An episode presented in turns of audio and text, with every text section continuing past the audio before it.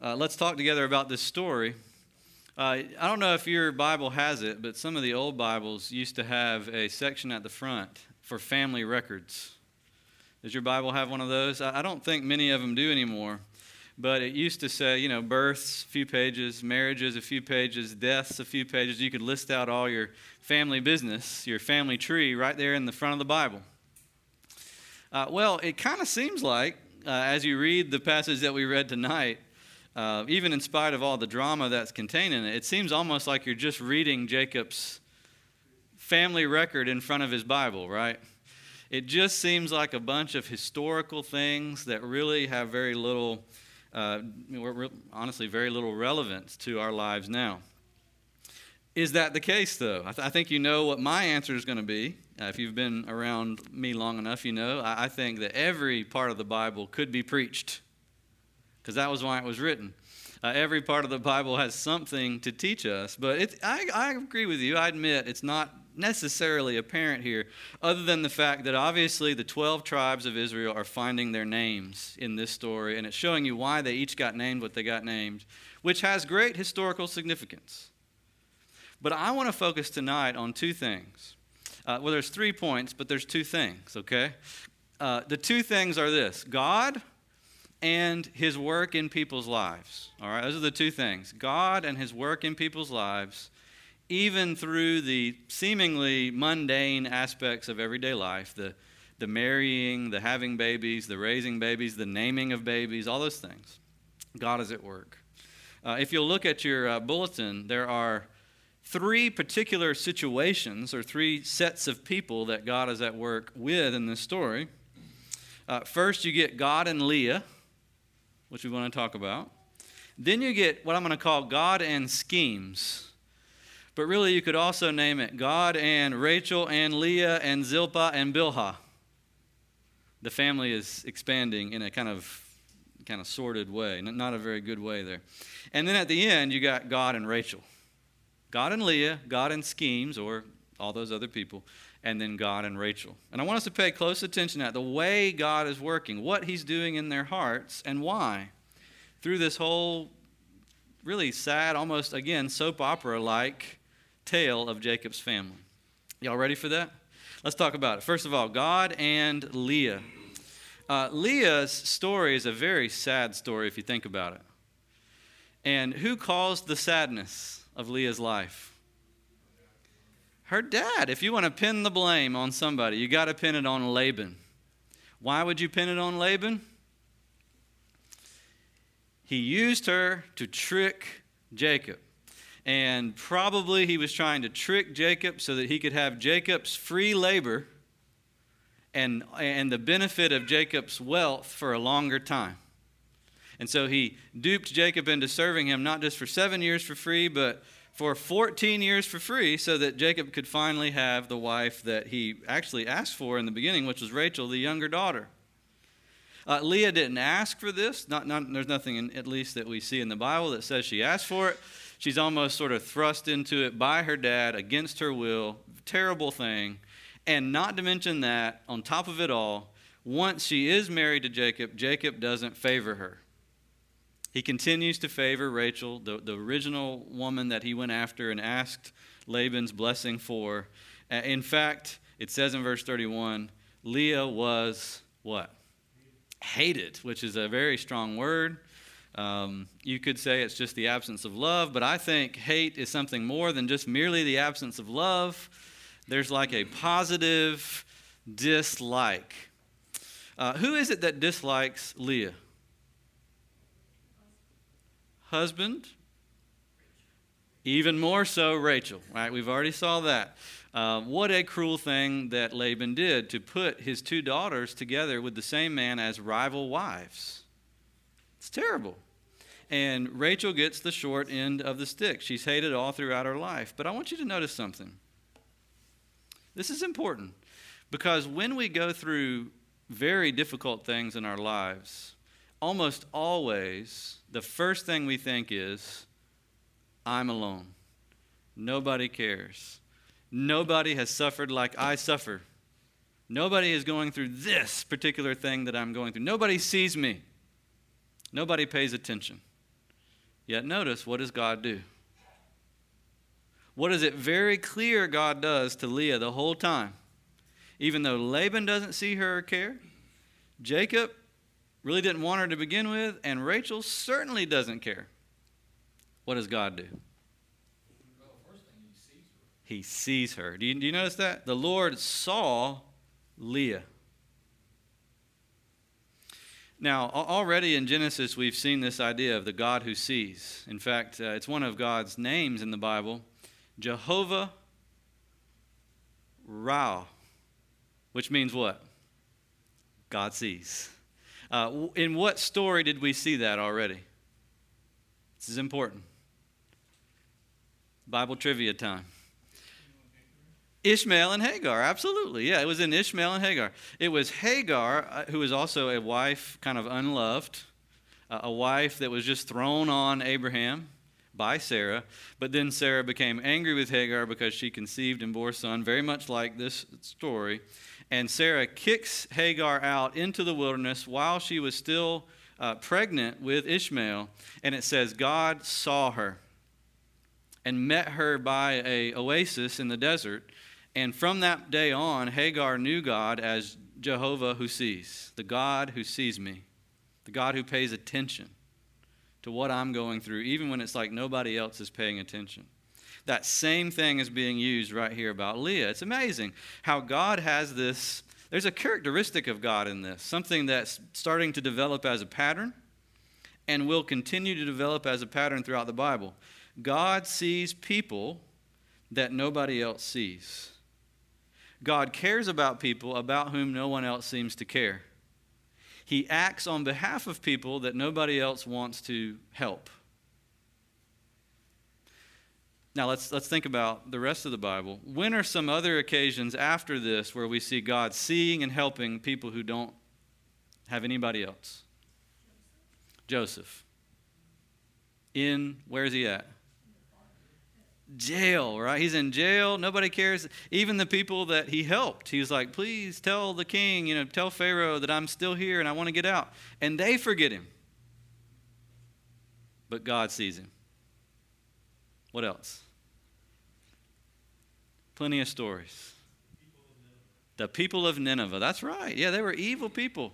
And um, nobody else was paying attention to Nineveh in Israel. No one was thinking, hey, I got a good idea. Let's go preach to them. Jonah didn't like it when God told him to go, but yet God saw them.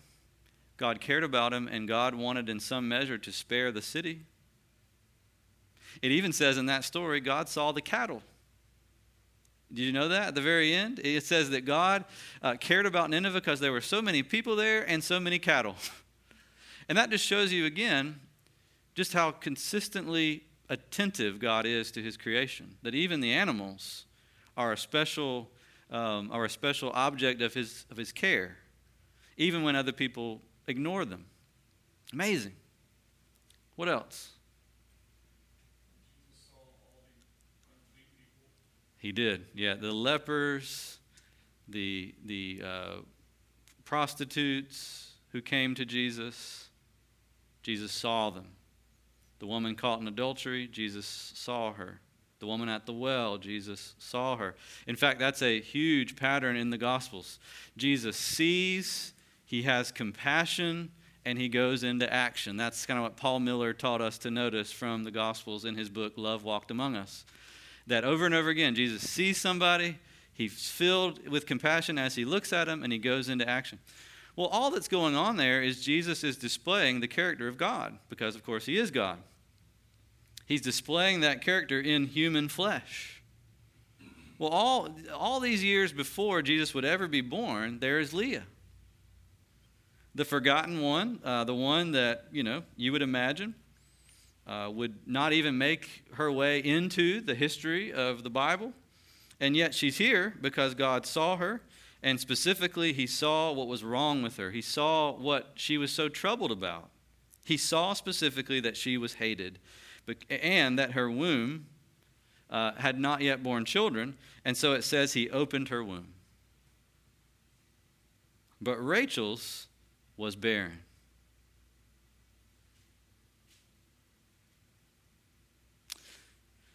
Uh, Jesus said, think about this. Jesus says, if you exalt yourself, you will be. Say it out loud. Humbled, yes, thank you. If you humble yourself, you will be exalted. That's how this works, right? This is something that you see God doing all the time. He lifts up the downcast and he brings down those who are proud in heart. And so, throughout this story, actually, you see that. As all these children are being born, it seems like a random family record that makes no sense. But really, what you're seeing is God lifting up a downcast woman and teaching her a lesson of grace, and bringing down a proud woman and also to teach her a message of grace. So that at the end, you have two women who greatly understand God's grace, granted through hard circumstances. One, the hard circumstances came first, and then God lifted her up Leah. The other lifted herself up, and God brought her down so that she would be able to tell what the grace of God meant.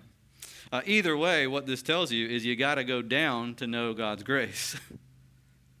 you got to go down to know God's grace. In order to be exalted by God, you must be humbled in yourself. And so Leah was hated. And God saw her opened her womb, and chose to leave Rachel's womb barren for a good while. In fact, Leah has numerous sons. How many sons does she have in verses 32 to 35? In those verses, four. She has four sons, and all of them are given names, very special names. And each of the names represents something that she's learning about God as it happens and also, uh, they, the names represent something that's in her heart that she's processing. Uh, did you notice how each name has something to do with what she wants the most from God? First, first son, Reuben, what does his name mean? See, right? God sees me. God is the God who sees. See, there's a son. God gave me a son. But then she adds, Now my husband will love me. Did the birth of Reuben help Jacob love Leah? Doesn't seem like it because then she bears another son. And what's his name? Simeon, which means what? Heard. God heard me. Well, nothing's mentioned there about Jacob, except for the fact that God heard now that I'm hated. So nothing has changed. I'm still hated. He saw that I was hated. Now he heard that I'm hated. I'm still hated. And then she had a third son named Levi. And she says, Oh, this time my husband will be attached to me. And Levi means attached or brought together. My husband will be attached to me.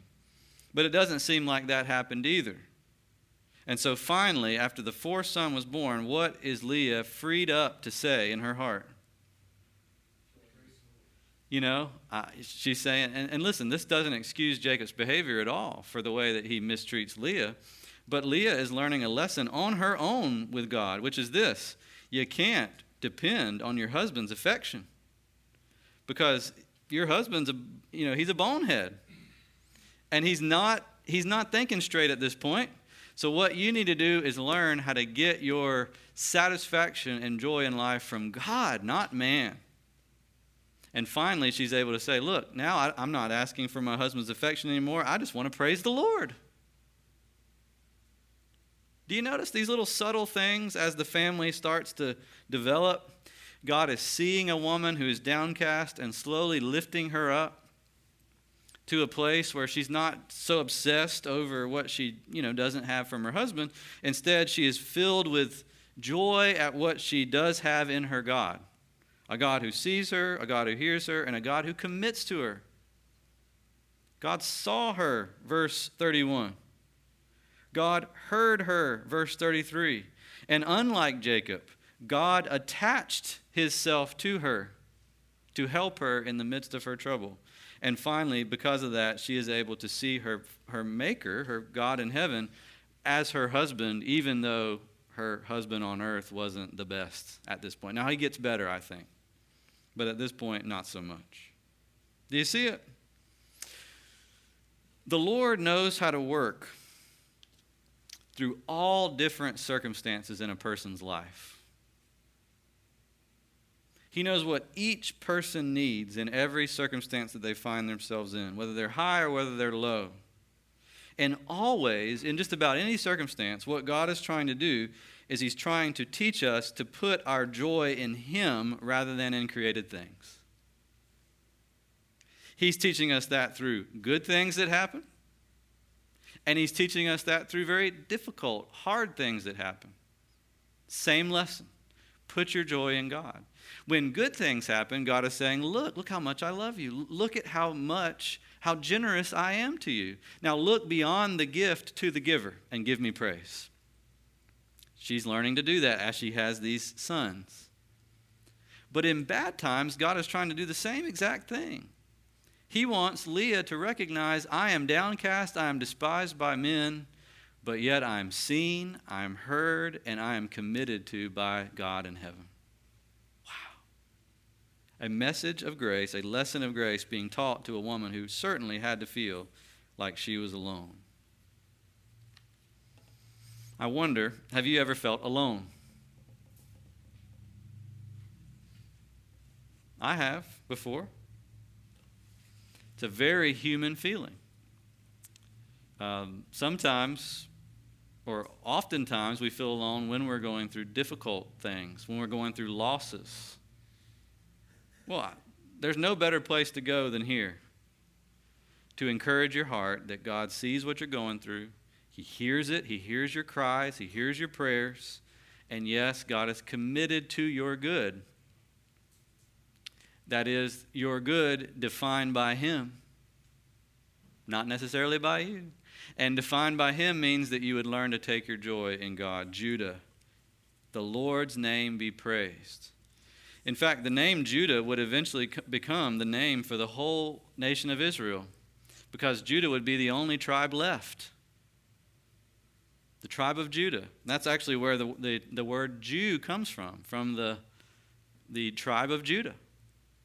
So that Paul is able to say in, in Romans chapter uh, 2, at the end of it, a Jew is not a Jew who's one outwardly, but a Jew, a true Jew, is one who's a Jew inwardly whose praise does not come from men but from God. And he's playing on that word Judah there. To say a true Christian, a true believer, a true Jewish person, someone who truly believes in the one true God, has learned to not get his praise from men or not to praise men, but to praise God. Like Leah, our great mother of the faith here, learning this lesson. Sound good? God and Leah. God takes those who are downcast and he lifts them up. Well, let's look secondly at God and schemes. And really, you could title this God and Rachel and Leah and Bilhah and Zilpah. Because the family tree is getting quite complicated. You know, Jacob's getting busy in the front of his Bible, writing down all the names that are being added, because here wives are coming and going as both women try to scheme their way to more children. Uh, for Rachel, she is very disappointed that she is barren, and so you can kind of see that there in verse 2. Uh, how does she come uh, to uh, Jacob in her trouble? What, what attitude or what heart does she have there in verse 1 of chapter 30?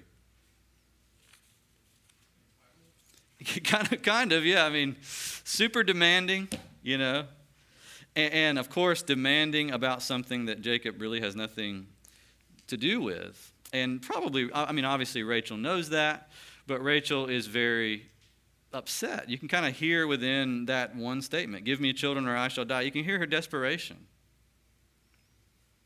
And so, even though Rachel is very proud and sort of self exalting, yet underneath the surface, she's not a whole lot different from her sister. Uh, her sister Leah uh, was frustrated because uh, she didn't have the love of her husband. And so it was almost like she was saying, Love me or I'll die. Well, Rachel is saying kind of the same thing, just about a different topic. Give me children or I die. She had her husband's love, but she didn't have her children. Leah had children, but she didn't have her husband's love. And yet, God is going to come to Rachel too, and God is going to work even in spite of Rachel's scheming. Uh, Jacob gets mad at Rachel, uh, and so Rachel does what we've seen in this book before.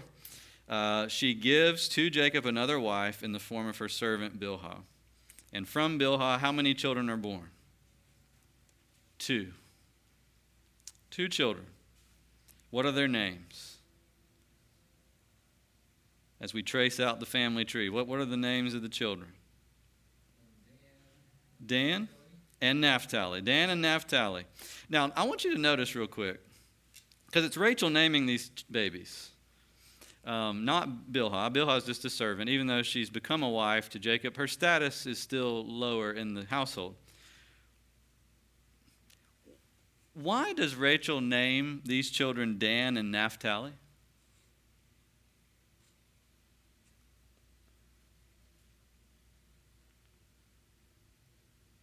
How would you describe her attitude based on the meaning of those names? Dan, after all, means judgment. Naphtali means wrestling.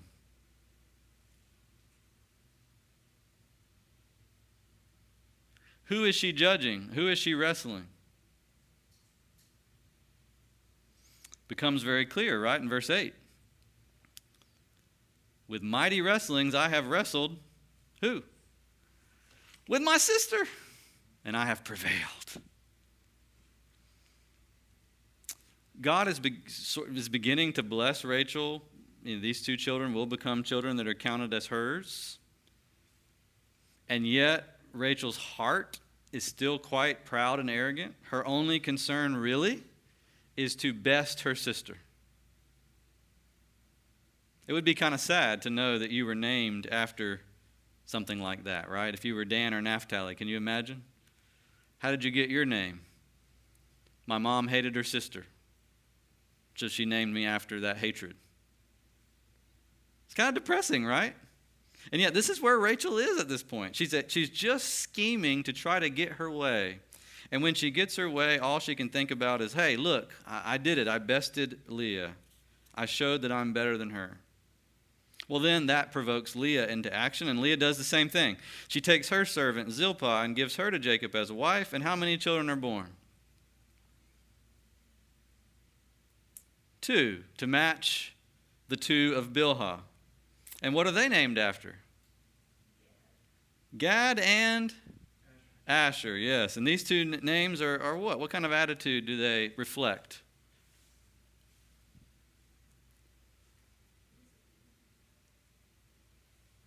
I mean, think about. I mean, do, y'all have the? Maybe if you don't have your Bible, you don't have the footnotes, but good fortune and happy. These are good names, these are joyful names. So it's like, you know, uh, Rachel names her servants' kids judgment and wrestling. And then Leah says, good fortune and happiness. You kind of see the difference between the two women at this point, right? And yet, somehow, some way, even in the scheming, what is God doing? He's blessing the family. He's giving children to the family. These four boys, Dan and Naphtali and Asher and, and Gad, would all four have an equal share in the nation of Israel. Even though they were the result of a whole bunch of just back room sort of backstabbing scheming. And then there comes the great scene there, starting in verse 14. Rachel finds that the scheming doesn't work because she has two kids, and then Leah responds by having two more children, and she's keeping pace with her. And so Rachel sees her opportunity in superstition and magic. Do y'all know what a mandrake is? What is a mandrake? Somebody describe a mandrake, if you know. It's a plant. Have you ever heard of a mandrake? It's in Harry. It is in Harry Potter. Yeah, that's right. Well, which is actually a good point because um, in Harry Potter, it is a magical thing, right? A mandrake is, is, is considered a magical plant. And actually, that is true. Uh, but way back in, in ancient history, we read about mandrakes being used in all kinds of magical potions. And I think that's probably what's in view here. Uh, mandrakes are a root plant that you can eat. You can drink tea from it. You can do various things uh, from a mandrake. Uh, like I said, people have often eaten them for food, but they've also used them in superstitious practices. And so when uh, Leah's oldest son Reuben went out during the wheat harvest and found a bunch of mandrakes and brought them to his mother Leah, Rachel saw her opportunity. Because in the Babylonian culture of this time, the number one potion or number one thing that mandrakes were seen as helpful to were childbearing, and they were used also as an aphrodisiac. They were used for childbearing purposes. Rachel sees it and thinks, Aha, I've got it. I will go get the mandrakes from my sister, and finally, Jacob will help me get a child. Finally, it'll work. Finally, the, the magic of this superstitious plant will come through for me where God didn't come through for me. And what happens? I love this. What does God do to Rachel in this scheme? turns it absolutely backwards, right? she, she goes to Leah, says, Leah, give me some mandrakes. Verse 15, Leah says, Are you going to take away my husband and my mandrakes too? Never. And Rachel says, Okay, I'll trade you, husband for mandrakes.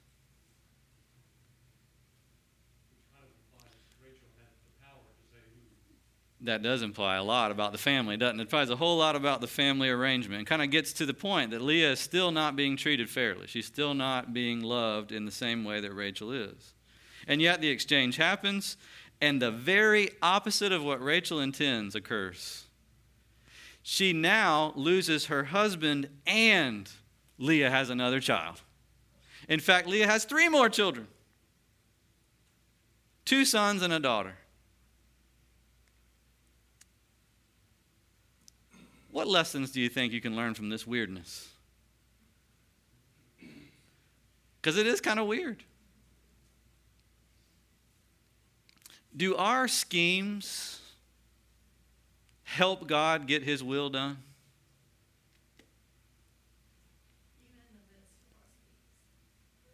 He gets his will done even in the midst of our schemes. But do our schemes help? No. Do our scheme, does God purposefully make our schemes fail sometimes to humble us? Absolutely. But even when He doesn't make our schemes fail, He is still at work through those schemes to try to humble us. Make no mistake about it. Because notice, the scheme between the first scheme, you know, that whole uh, I'll give you my servant, and then Leah, I'll give you my servant, God still used that scheme to bless the family and to bring more children into the family. He still used it. But then the scheme of the mandrakes, he purposefully foils Rachel's intentions. And in both strategies, what God's trying to do is bring these women to the end of themselves and bring Jacob to the end of himself. To show them that ultimately the, the, the affairs of our lives are not in our own hands. You know, one of the Proverbs says that many are the plans in the heart of a man or woman, but the Lord directs his steps. That's the idea here, right? That they think that they're, being, they're taking their fate into their own hands by giving servants away, by trading mandrakes for nights. And God is like sitting above, still just getting his work done. Sometimes blessing in spite of, sometimes foiling and frustrating the plans of man. But in all situations, what is he trying to do? Bring us to understand it's about grace and not our own efforts and works, and certainly not our sinful schemes which, by the way, I, I, believe the Bible would say both of these schemes are not only weird, but they're sinful. It was sinful to give the servants to Jacob as wives. Now Jacob's got four total, which is a clear violation of Genesis 1 and 2. Wouldn't you agree? And using plants superstitiously in magic tricks is also clearly forbidden in the Bible, right?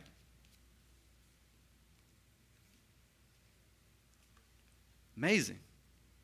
How, in every circumstance, what we see in this family history is God is at work.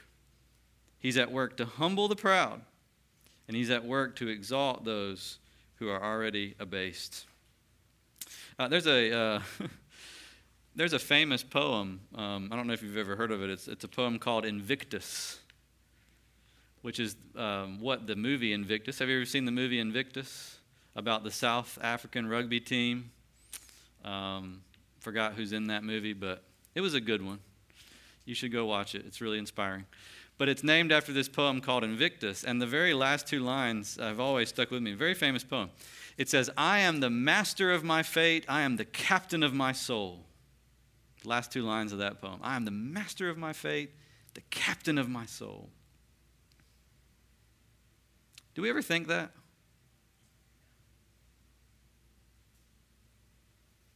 I mean, at least one person thought that because they wrote that poem. But I, I would say that all of us, if we really cut ourselves open, at various times in our lives have felt that way. That our lives ultimately rest in our hands. And listen, this story is an amazing reminder. God is always at work to, to wrestle that out of your hands, to wrestle that idea from your hands, to take the wheel away and say, No, you're not in control. I am. My, my purpose for you is way better than the purpose you set out for. Remember, Leah, all she wanted was a husband that loved her. Rachel, all she wanted was children. Good desires, by the way, both of them. But those desires were too small. God wanted greater things for them both. That's what we don't understand a lot, you know? That's what we don't understand. We think the things we want are, are it, right? If we get that, we'll be happy. And yet God says, it's not that your desires are too strong. That's not the reason I'm frustrating you. I'm frustrating you because your desires are too weak because they're fixed on created things as if those created things, if you got them, would actually satisfy your eternal soul. They won't. And so I've got a bigger plan. Now, there's nothing wrong with wanting a husband's affection or a wife's affection or children. Those are great desires, God given desires. But hear me out, they are not enough. They will not satisfy you forever. Only the blessing of God will. Only, only a personal fellowship with the God of grace will, and His forgiveness and His work in your life will. And that is what God is working to give these two women. And maybe if God gives it to these two women, maybe even Jacob, hard headed Jacob, will finally get it. And we'll see he does. Eventually. It takes him longer than the women. But he finally gets it, in part because he gets to watch yeah, it, it's true. It takes him a lot longer than them. But he partly gets it because he sees what God does through Rachel and Leah. We'll get there in a few weeks' time. Let's look at the last thing God and Rachel. Because this, this is where the passage gets really kind of special here at the end.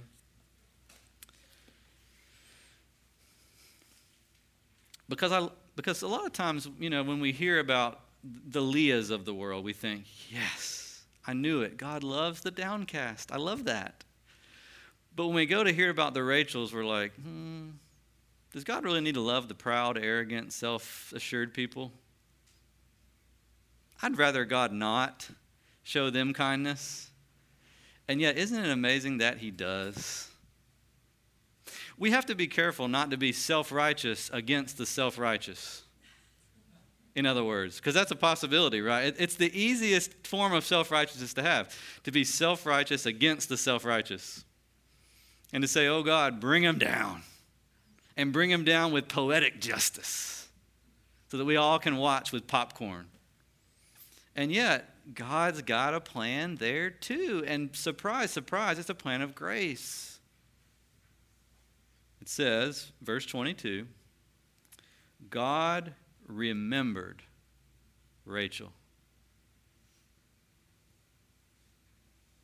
Now, why, why do you think it says it that way? God remembered Rachel rather than just God saw Rachel, like it had said about Leah. Why remembered?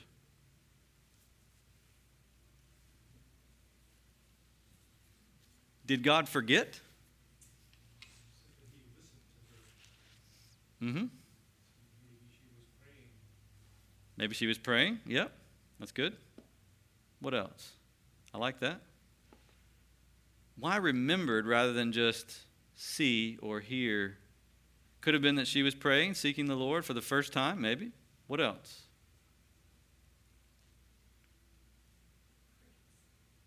Hmm? Crickets, just crickets.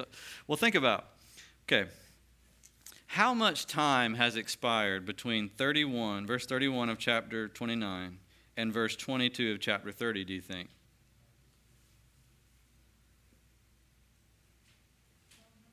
What would be your guess? I mean, how, how many children were born in that space of time? 11 sons and one daughter. Somebody give me a quick estimate. Yeah, I mean, at least that long. I mean, it's got to be at least that long. It could have been even longer, but at least that long. Maybe that's why the word remember is used.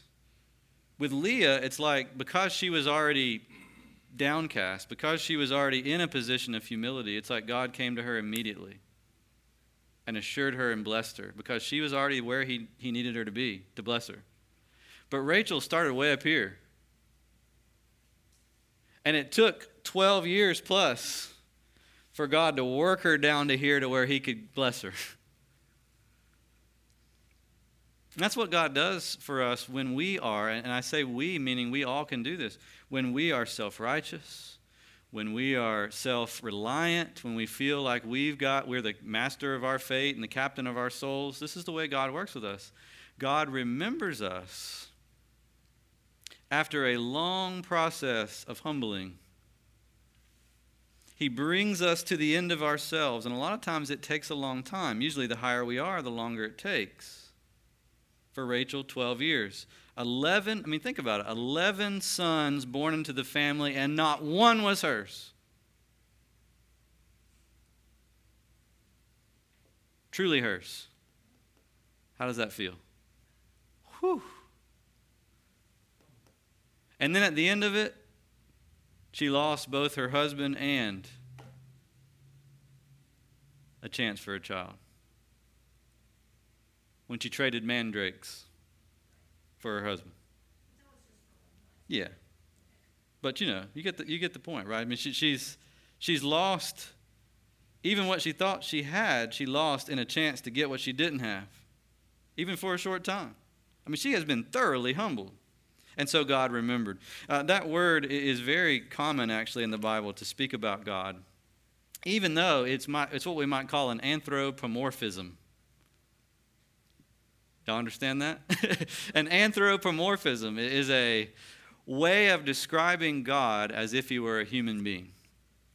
Because a lot of times we, we can only understand God if he's described in the terms of human beings. And so things like God remembered or God changed his mind or God you know stretched out his arm and things like that those things aren't literally true about god right because god doesn't forget so he can't remember god you know, doesn't have an arm to stretch out because he's a spirit, right?